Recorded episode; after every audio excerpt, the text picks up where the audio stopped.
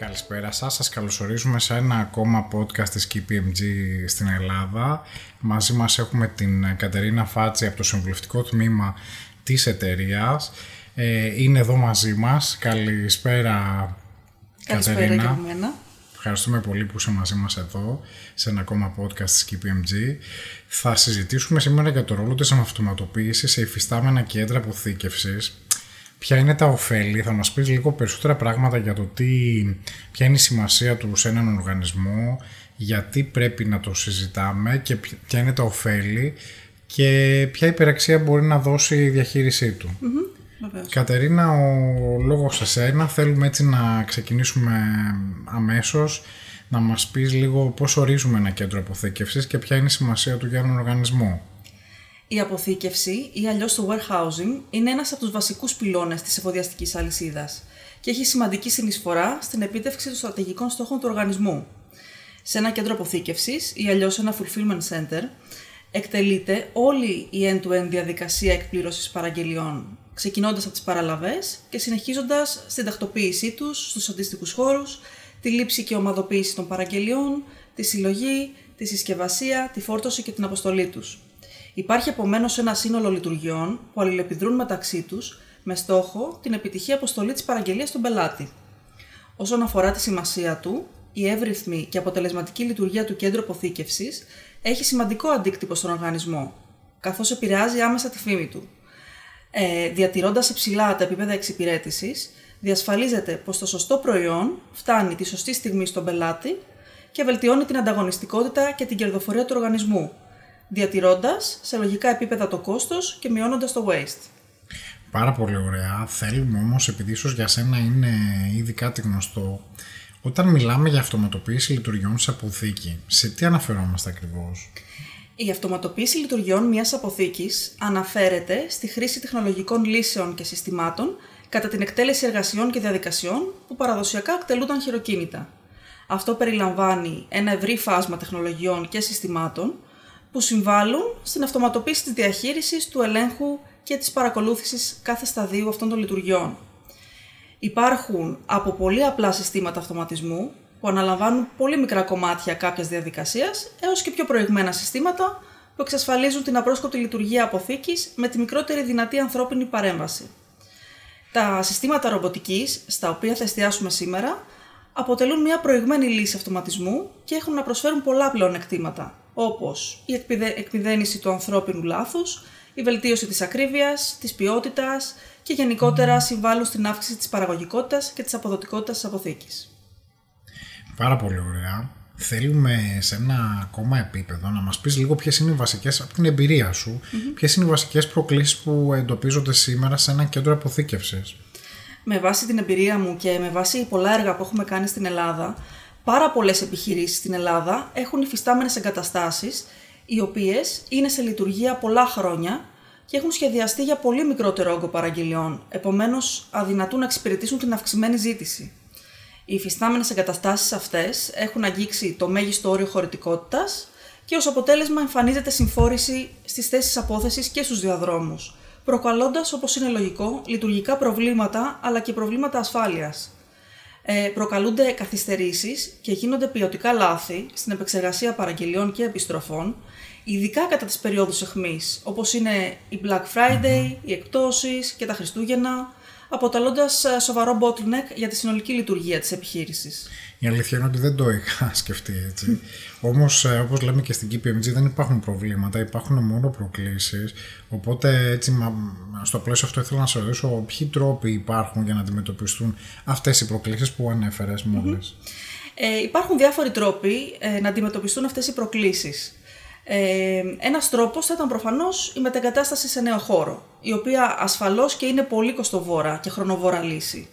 Επίσης, μία επιλογή θα ήταν η απευθείας ριζική αλλαγή στα συστήματα της υφιστάμενης εγκατάστασης. Όμως κάτι τέτοιο δεν είναι δυνατό, διότι προϋποθέτει την πλήρη και ή μερική πάυση της λειτουργίας του κέντρου. Ε, και αυτό έχει προφανή επίπτωση στην ομαλή λειτουργία της εφοδιαστικής αλυσίδας. Έτσι οδηγούμαστε σε μια υβριδική λύση, η οποία δεν είναι άλλη από τον σταδιακό μετασχηματισμό ενός υφιστάμενου κέντρου, επενδύοντας σε προηγμένα συστήματα, τα οποία είναι ειδικά σχεδιασμένα πάνω στις ανάγκες του.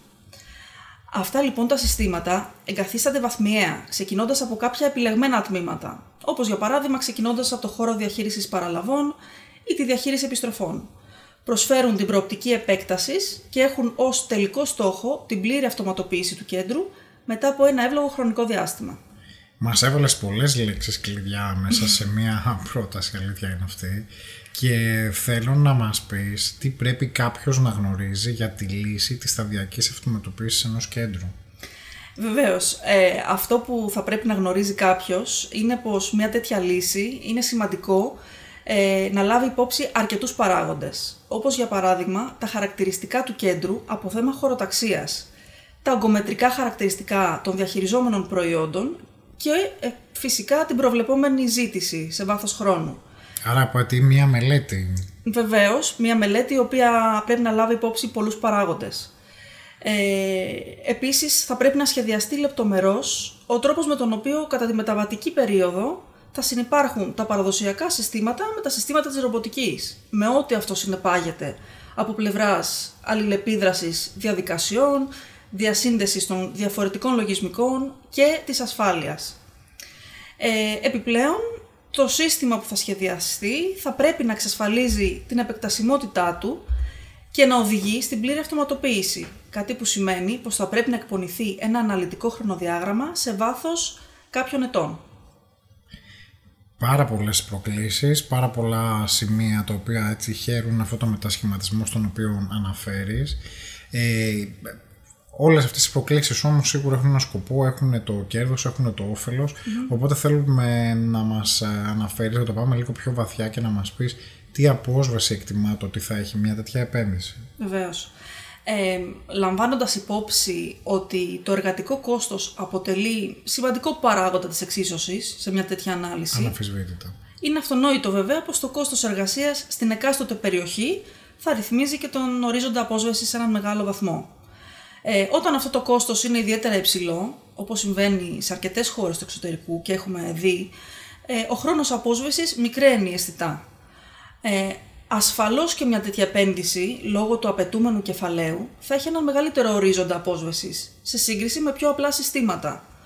Ε, ωστόσο, καθώς το εργατικό κόστος αυξάνεται με τα χρόνια και η ανάγκη για αξιοποίηση του εργατικού δυναμικού σε πιο κέρυες θέσεις γίνεται επιτακτική, οι λύσεις ρομποτικής εδώ και δεκαετίες σε χώρες του εξωτερικού και στα δεκά και στη χώρα μας αποτελούν μονόδρομο.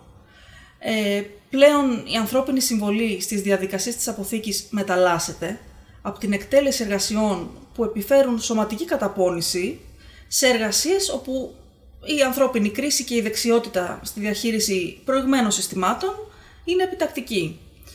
Ε, σε βάθος χρόνου λοιπόν, τα ωφέλη που προσφέρει μια τέτοια επένδυση είναι σημαντικά και δίνουν στην επιχείρηση πλην της αποδοτικότερης λειτουργίας και στρατηγικά πλεονεκτήματα. Μας έχεις φέρει το μέλλον ε, σήμερα, αλλά νομίζω ότι είναι πιο κοντά από ό,τι πιστεύουμε. Ε, τι κερδίζει κάποιος, τι, τι ωφέλη περιμένει κάποιος από την εγκατάσταση ενός τέτοιου συστήματος, γιατί να μπει στον κόπο και σε όλη αυτή τη μελέτη, μια μεγάλη διαδικασία που απαιτεί να κάνει μια επιχείρηση εσωτερικά; Και μια μεγάλη επένδυση βέβαια. Ναι, βέβαια, πολύ μεγάλη επένδυση. Ε, επιλέγοντας μια λύση η οποία είναι σταδιακή και μιλάμε για τη σταδιακή αυτοματοποίηση σε μια εγκατάσταση που ήδη υπάρχει, επιλέγοντας ρομποτικά συστήματα, επιτυγχάνεται ο εξυγχρονισμός του κέντρου και βελτιστοποιείται η αξιοποίηση του διαθέσιμου χώρου, εξασφαλίζοντας επιπλέον παραγωγικό έργο. Ε, επίσης, σε μια πλήρως αυτοματοποιημένη αποθήκη, αυξάνεται κατά πολύ το throughput του κέντρου σε σχέση με την αρχική κατάσταση.